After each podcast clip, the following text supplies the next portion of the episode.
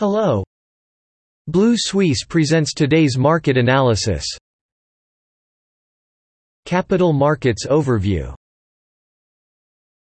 The three major U.S. stock indexes fell about 2%, hitting multi-week lows amid a disappointing earnings report, pressured by financials and tech stocks, which have soared in Treasury yields. The benchmark 10-year Treasury note hit 1.86%, its highest level since January 2020, as many investors believed the Fed needed to tighten monetary policy sooner than expected. Meanwhile, the earnings season has picked up the pace. Goldman Sachs earnings and profit missed expectations, sending the bank's shares down 8%, while Bank of New York Mellon's earnings beat estimates. Meanwhile, Microsoft shares fell 1.2% after announcing that it would buy video game company, Activision Blizzard for $68.7 billion. In addition, Morgan Stanley downgraded the company's rating from equal weight to underweight. Gap fell more than 7%. The Dow fell more than 550 points to its lowest since December 20. The S&P 500 fell 1.8% to its highest since December 3, and the Nasdaq fell 2.3% to its lowest since October 12. Point. European shares closed down around 1% on Tuesday, wiping out a 0.3% gain in the previous session, as government bond yields continued to climb, with Germany's 10-year bond yield nearing its spring 2019 high of nearly 0%. Investors continue to worry that policy tightening will accelerate in the U.S. as earnings season gets underway. Among sectors, the travel and technology sector fell 2.2%. The energy sector gained 0.6%, as oil futures rebounded to a more than seven-year high on concerns over heightened tensions in the Arabian Peninsula.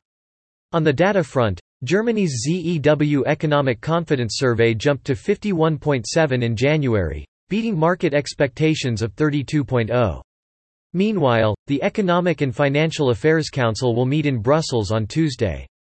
A day earlier, German Chancellor Olaf Scholz and Spanish Prime Minister Pedro Sanchez vowed to cooperate more closely on continental European policy despite differences over easing EU fiscal rules. The FTSE MIB index fell 0.7% to close at 27,483 on Tuesday, pressured by the prospect of a rate hike by the Federal Reserve and rising global bond yields. Shares in the technology sector fell more than 2%, led by ST Microelectronics, minus 2.1. Meanwhile, Telecom Italia fell 3.2% after managing director Pietro Labriola announced he would outline plans to revamp telecoms and develop a strategy for fixed-line assets, jeopardizing a €33 billion Euro offer by U.S. private equity firm KKR & Co. Meanwhile, the spread of the Omicron variant in China, led by Moncler, minus 2.6%, and Brunello Cucinelli, minus 3%, has shown to Italian luxury goods being hit in its biggest market. On Tuesday, the Nikkei 225 lost 0.27% to close at 28,257, while the broader Topix lost 0.42% to end at 1,978, reversing an early gain as rising global bond yields weighed on stocks. Benchmark 10-year JGB yields bounced back above 0.14% on Tuesday, tracking a steady rise in U.S. Treasury yields as traders braced for a hawkish surprise from the Federal Reserve. The Bank of Japan also raised its inflation forecast, noting that the likelihood of a near-term rise in commodity prices would widen while keeping interest rates unchanged. A previous Reuters article reported that Japanese policymakers debate when to signal an eventual rate hike, possibly even before inflation hits the central bank's 2% target. Notable decliners included Mitsubishi UFJ, minus 1.62%, Sumitomo Mitsui, minus 1.93%, Nippon Steel, minus 7.08%, JFE Holdings, minus 6.78%, and Renesas Electronics, minus 1.43%.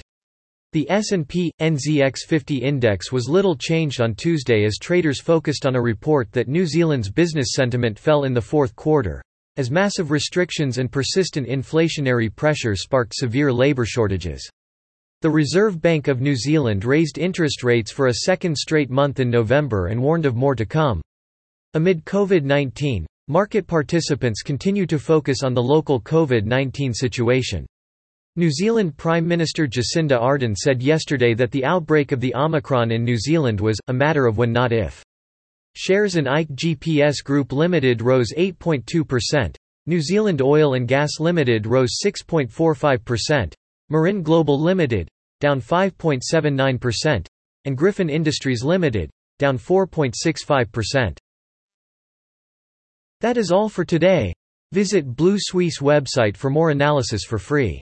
See you tomorrow.